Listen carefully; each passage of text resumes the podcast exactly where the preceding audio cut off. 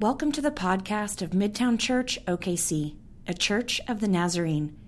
We are a spiritual community of hope and transformation that lives the way of Jesus. We want to develop real relationships and have real conversations, so we would love to hear from you.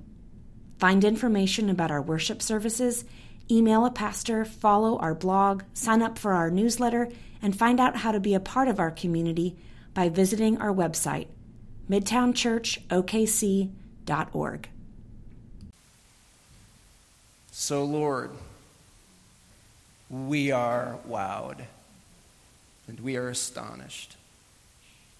And we recognize that when you give specific calls to specific people, it actually uh, bleeds into each one of our own individual lives.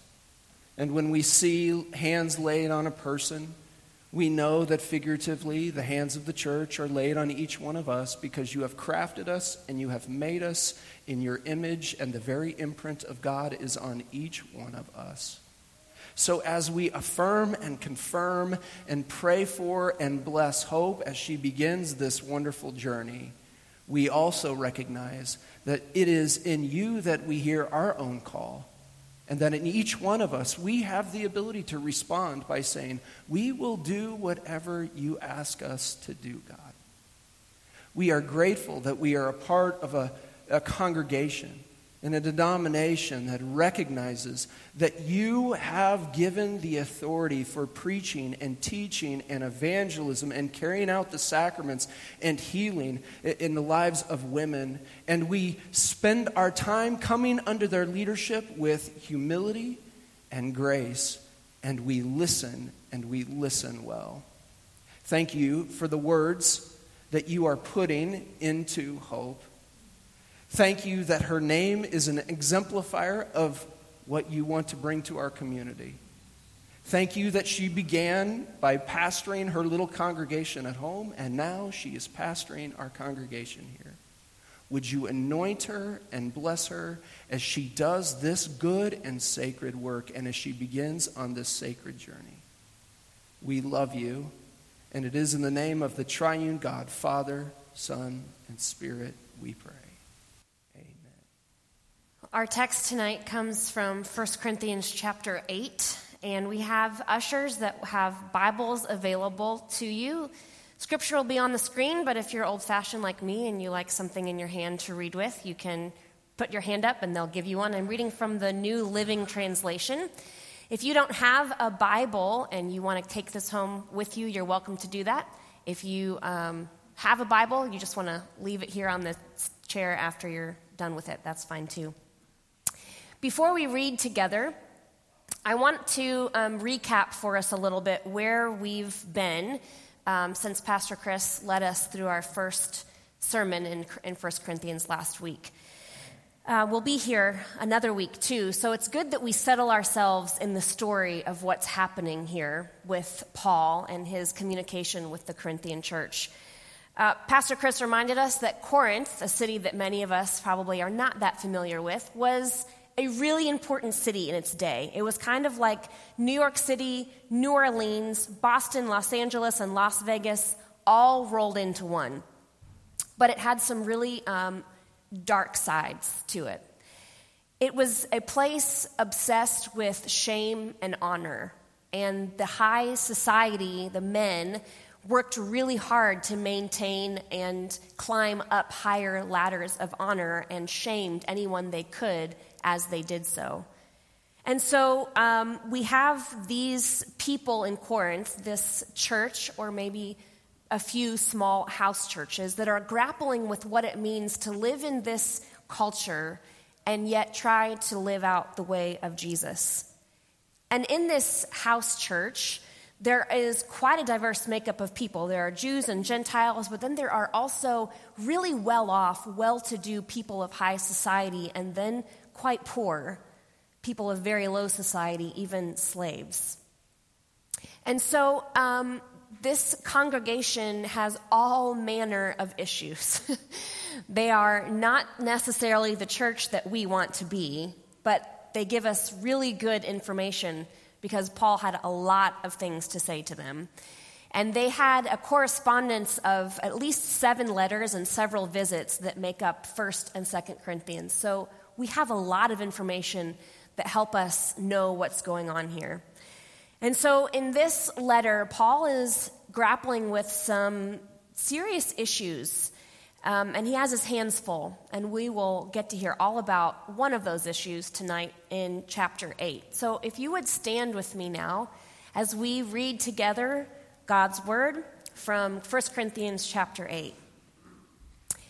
Now, regarding your question about food that has been offered to idols, yes, we know that we all have knowledge about this issue. But while knowledge makes us feel important, it is love that strengthens the church. Anyone who claims to know all the answers doesn't really know very much. But the person who loves God is the one whom God recognizes.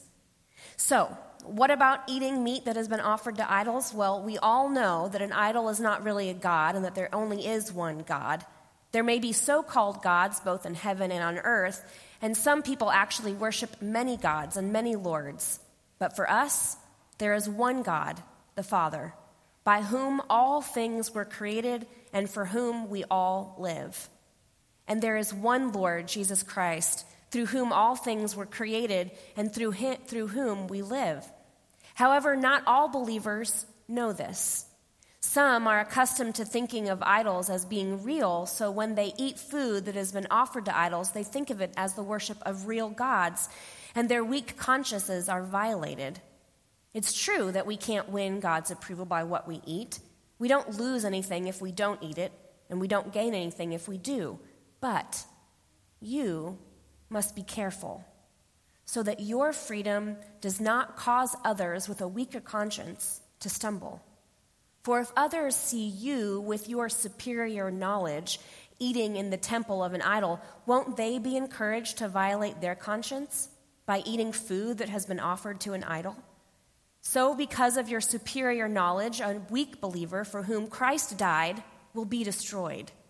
And when you sin against other believers by encouraging them to do something they believe is wrong, you are sinning against Christ. So, what if so if what I eat causes another believer to sin, I will never eat meat again as long as I live, for I don't want to cause another believer to stumble. Friends, this is the word of God for us, the people of God, and so we can say together, Thanks be to God. In 2009, Brent and I lived in Swaziland, a tiny country in southern Africa, for one year.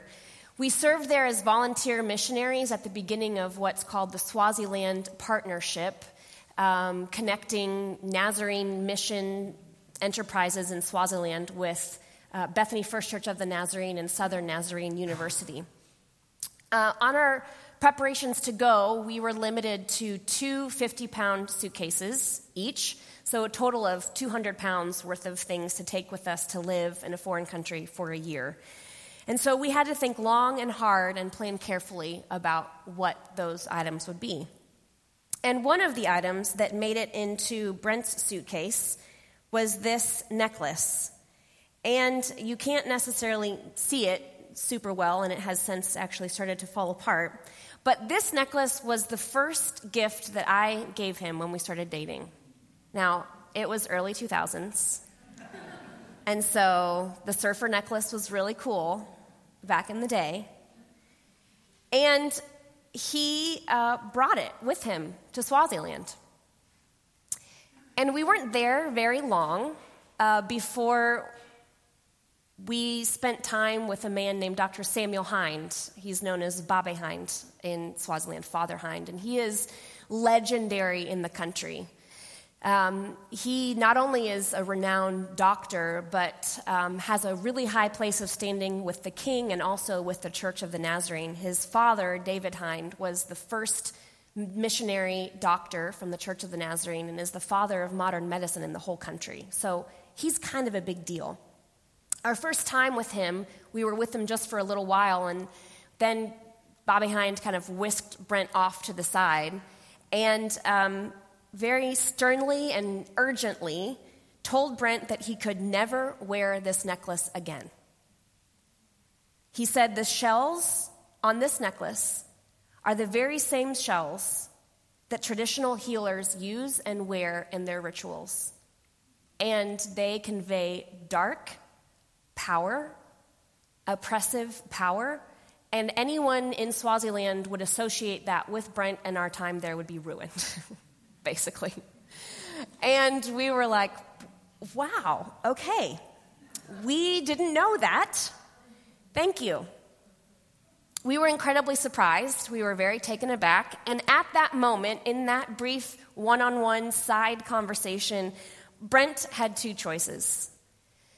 He could have said, Well, thanks, Dr. Hynd, for that encouraging word, but actually, it doesn't matter to me because I brought this necklace because I liked it, and my wife gave it to me as a gift several years ago. It doesn't mean anything dark or scary to me, and I'm free to wear it. It's my own free choice. I brought it within my 100 pound limit, and I'm going to wear it. The Swazis, I'm sorry, they're just uneducated and superstitious people, and they need to get over it. Or, on the other hand, he could have said, Thank you for telling me this. I will never wear this again because I never want to do or say or wear anything that would cause a problem for our Swazi brothers and sisters. Now, I'm sure you have no question whatsoever that Brent chose the second option. I don't even know if the first option even crossed his mind, which I'm aware that everyone's now looking for him. He's homesick. so you can pray for him while I'm talking about him. So uh, it's really obvious to us, right, that Brent should have done what he did. Unfortunately, the congregation of Corinth was stuck with a very similar issue, and there were a number of people that couldn't make it to option number two. They were still at option number one. And it's hard for us to understand how this works because, like, we're like, meat? What is this even about? So we got to dig down a little bit deeper and understand that this issue was about meat, but it wasn't at the same time. In Corinth, as in most ancient cities, meat was a really expensive luxury reserved primarily for the wealthy. And most meat that was available was, um, was to purchase was a byproduct of temple sacrifices. So the Greco Roman world recognized a ton, like hundreds of deities from both Greek and Roman traditions, and then the Caesar himself was also uh, a god requiring worship. And so in any city, there were many, many, many temples, each to a different deity, and each one promising certain benefits. So it would go something like this Say a merchant who owned ships would go to the temple of Poseidon, the god of the sea, and offer a gift um, praying for safe passage of his ships that were leaving port that next day. And so he would bring him an animal to slaughter and offer as a sacrifice. And then after the priests offered that sacrifice, they would go back wherever they went to, the side butcher shop or something, and they would butcher the animal and then sell it um, in a meat market connected to the temple. And yet, the temples were also places of these lavish banquets where all of the well to do people would display their wealth and good taste while honoring whichever god they needed to appease at that particular day. So, another example say a man is running for public office, and he would host a large dinner party with tons of meat available because meat is a sign of wealth, and he needed to show that he was really well off. And so he would invite all of his friends with him to this lavish banquet, and he would hold it maybe at the, the temple of the Caesar, the emperor. And it would be a sign to his friends that he was loyal and that he was wealthy and that he was someone that would really serve them in public office, but it would also be a sign that he was loyal to Caesar and would do a good job in government. And, and in a culture dominated by gaining honor and avoiding shame, these kinds of dinner parties for the wealthy elite were incredibly important. Turning down a request could have been received as a great insult, and it could very easily result in a man and his whole family losing their place and position in society. It could result in losing business from other people who wouldn't choose to do business with them anymore it would result in a lower standing for their entire family, which would affect their whole economic and social well being. So meat somehow, all of a sudden, turns out to be kind of a big deal. And so here's where it gets to be an issue. Since coming to faith in Jesus, some of these Corinthian believers could see and understand that the facade of temple cult was really just that it was a facade. The temple cults, the deities that they worshiped, and the gods they tried to please never actually had any power at all. And so the meat sacrificed to gods was no different than meat that wasn't sacrificed to gods. And because they understood that there was actually no other God than the God who had revealed himself in Jesus Christ. So for them, they experienced newfound freedom. They could eat meat and they could go to banquets, and it didn't have anything to do with any other God. It didn't have to be some kind of form of worship. They found freedom. And the ones who could afford to do this wanted to continue eating meat, like they've always eaten meat, and they wanted to continue going to banquets, like they've always been able to go to banquets. But there were others. Most likely, some of these were among the poorer and less educated group in the Corinthian church. And these people in the congregation just could not see past this. They wanted nothing to do with even the appearance of idol worship or the emperor cult.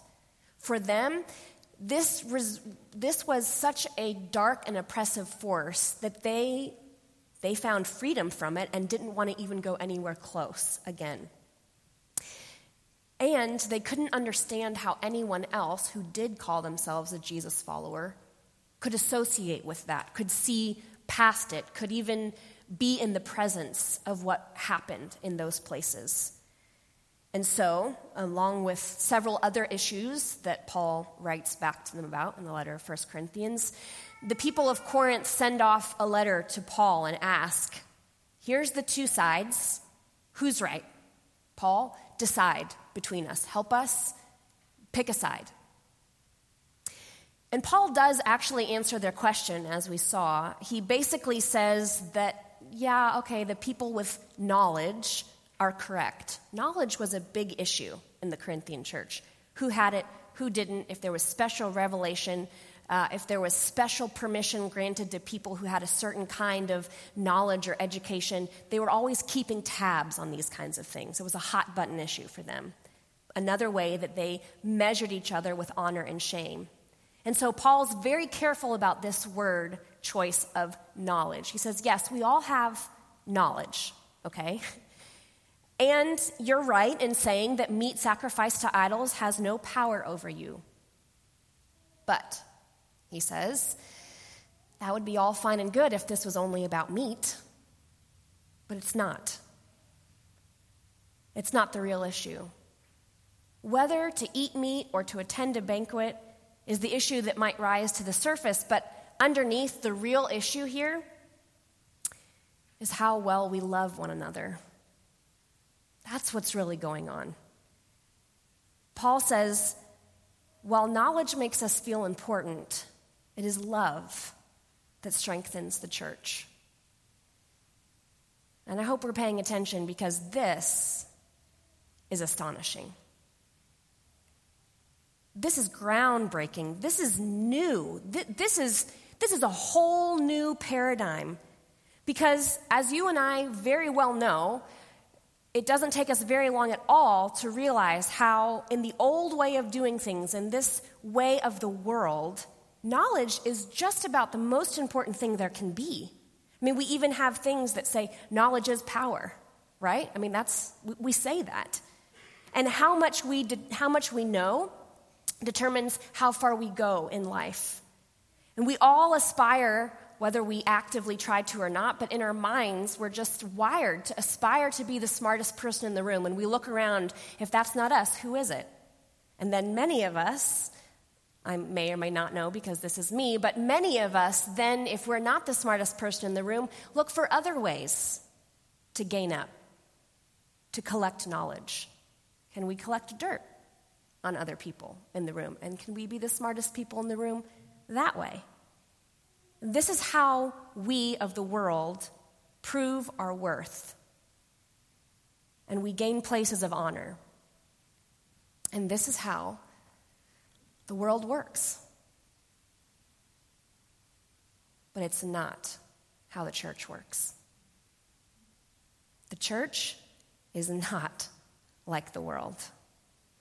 Among the people who follow Christ who was crucified, knowledge is absolutely no longer the most important thing. Love has become the most important thing. Because Jesus changed everything about how we understand and interact with the world when He, Son of God, who had all knowledge and all power, gave up His comfort and gave up His rights, gave up His normal. And He chose an inferior place for Himself because God so loved us, the world. And so, in this church, not just this local congregation, but this body of Christ that spans time and space, in this church, we are a community defined by that action.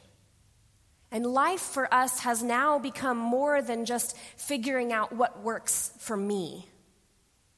What's my best way forward? Life is not just about my own personal freedom or living my best life now anymore.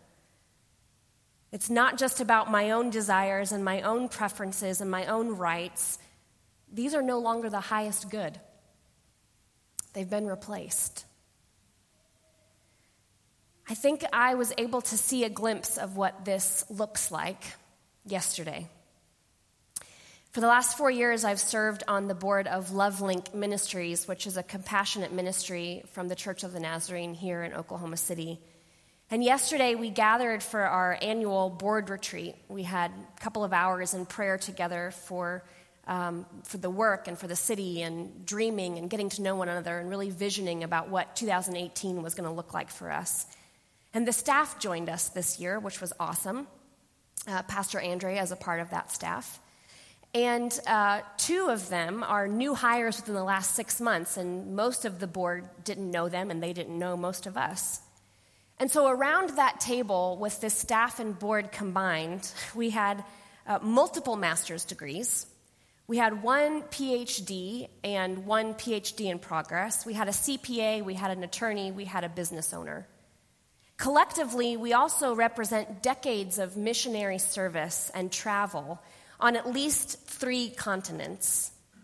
And several people speak two or three, one person even speaks four languages. It's a really impressive bunch. And we spent a lot of time getting to know one another and trying to get a clear picture of the days ahead. It was a really good day. I made the agenda. I'm the board chair this year. I made the agenda. We ticked through the list. I'm sure you can imagine me taking through a list. But I think that our best achievement that day was something that never showed up on the agenda, and in fact, something that I wasn't even on my radar. One of the newly hired staff members told me afterward, as I was uh, taking her home, because we live in the same neighborhood. She told me afterward that she loved that day because even though she has never attended a single college class, no one made her feel any less important around that table. She said with joyful tears in her eyes, When I gave ideas, they were treated just like everybody else's ideas. And I was so proud. I drove home yesterday incredibly proud of this brave woman but also incredibly proud of this group of people who, in very simple and natural ways, gave us a beautiful picture of how love, not knowledge, defines the people and the work and the relationships of the church. And I think there was another part of me that was proud because uh, maybe I'm an idealist, maybe I'm nostalgic for a time that I didn't even live in, but I love the early stories of the Nazarene church. I don't know if you're familiar with them. Many of you here might not know anything about Church of the Nazarene, but we're a part of that. And over a hundred years ago, there were people gathering, beginning in Los Angeles. Uh, and people of clout. I mean, people that had degrees, people that had wealth, and yet they had experienced God in a way that shook them, that astonished them, that changed them. And they soon found themselves in places that they wouldn't belong. And these, our foremothers and forefathers, decided to call themselves people of the church of the Nazarene because they wanted to be identified with Jesus of Nazareth, the place that people said, Can anything good come from there? Because they found themselves in places that people said that about too impoverished urban neighborhoods, rampant with alcoholism and abuse and neglected children. And because our foremothers and forefathers made their home among those people, they decided to take on certain practices themselves. Many of them were wealthy, were well educated, and ran in high circles. And yes, they knew that there was no biblical mandate drawing a line in the sand that you couldn't drink alcohol or you couldn't gamble or you couldn't smoke. But they said, We have witnessed the havoc that these things have produced within families and neighborhoods. And so, if it does that for you, I won't have part in it. They said, I'm not addicted myself, but how can I enjoy alcohol after seeing the way that it has destroyed your life and your family? Or if gambling has been an impressive force in your life, my brother, my sister, my neighbor, then how can I just go to the races and pretend it isn't happening all around me? If smoking tobacco has brought you disease that you can't afford to buy treatment for, then I can't just say that I feel sorry for you while primly smoking a couple of cigarettes to look cool at a party. I, I can't do that anymore. And I have great respect and love for the people who made those choices. Now, many of us who have been in the Church of the Nazarene a long time may know that over the decades, those decisions came to be badges of legalistic behavior instead of standing in solidarity with others. But let's please not forget how it started let's please not overlook this beautiful, self sacrificing, standing in solidarity kind of love. And I dream of a day, maybe it looks differently today than it did then. Maybe it looks exactly the same, but I dream of a day when the people called Nazarenes would choose that again and again and again and again. Because every week, when we gather here in this place to worship, we say together, God died in solidarity with us. In essence, Jesus has said to us, What's harmful for you is harmful for all of us, and so it's harmful for me. So, yes, I know that I am king of all and ruler of all and creator of all, but I will put aside my own rights. And I will lay down my own freedoms, and I will stand next to you and share all that burdens you, and I will even share all that shames you. And since God Himself has chosen to be in solidarity with us, we now can choose to be in solidarity with one another. We said, since Jesus has been the very best neighbor to us, we want to be good neighbors to one another. So we have this as our example. This is the way of Jesus. But I think there's a way of understanding even the way that is Jesus that can get us off track. Because it's not as if Jesus is just a model that blazed a trail and now we have to go read the signs and follow it on our own. Jesus is both our path and he is the friend walking next to us, teaching us the path, showing us the signs, whispering in our ear, showing us how it's done. We don't have to just try hard and love one another, grit it out. He enables us, He frees us, He teaches us. Last week, one of my Facebook friends asked this question What do you want more than being right?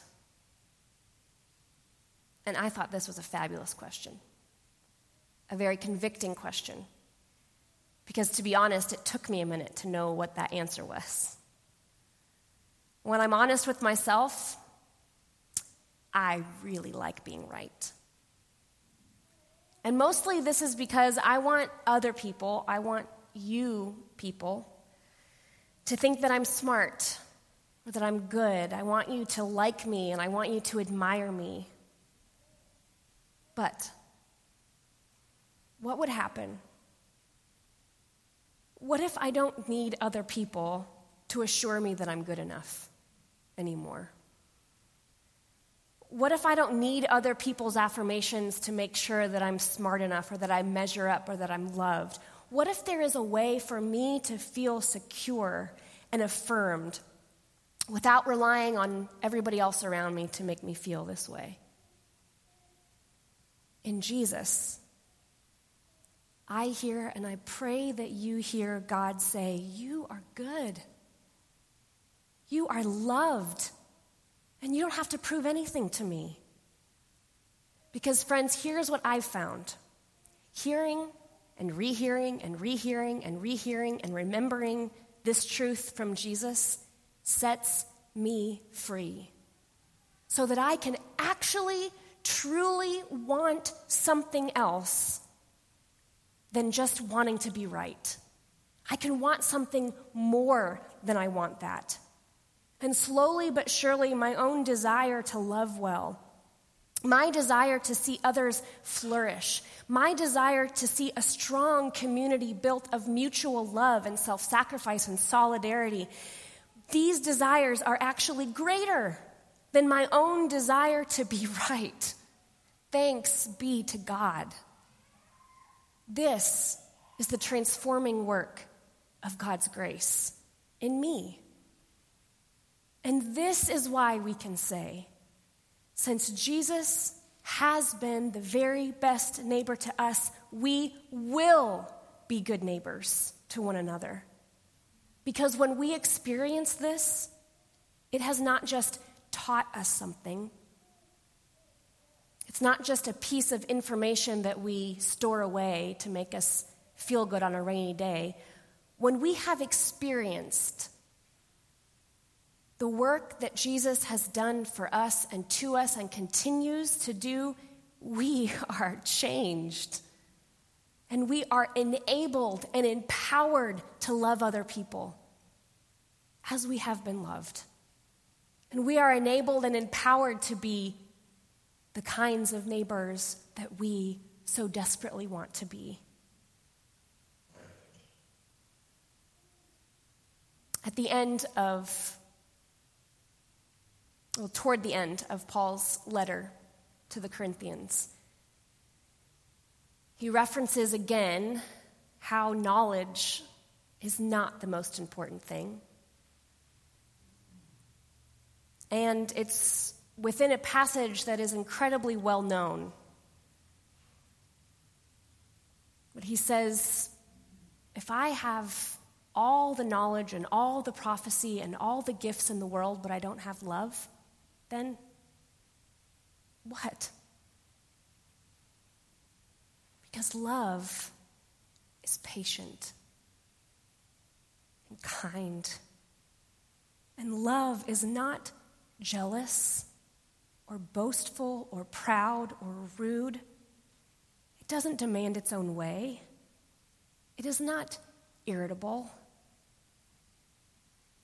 And it keeps no record of being wronged. Love does not rejoice about injustice, but rejoices whenever the truth wins out. Love never gives up, never lose, loses faith, is always hopeful, and endures through every circumstance. Prophecy and speaking an unknown language and all of this special, special knowledge will one day become useless. But love will last forever. Would you pray with me? Jesus, we ask that you would free us from our old ways of doing things. We don't want to measure ourselves or others anymore by how much we know or don't know. We don't want to prove our own abilities to make ourselves look better. We don't want to fight for our own rights. We don't want our own freedom, even the freedom that you have given us. We don't want that to be used as a weapon against our own brothers and sisters. And so we need your help. We ask that you would open our eyes to see how you love us. You would also open our eyes to see where your love needs to penetrate deeper so that we may be changed. Holy Spirit, we ask that you would fill in all the spaces that have been empty in my words and that with your own voice, you would speak clearly what it is we need to hear from you. And would you give us courage to respond in obedience? We ask this in Jesus' name. Amen.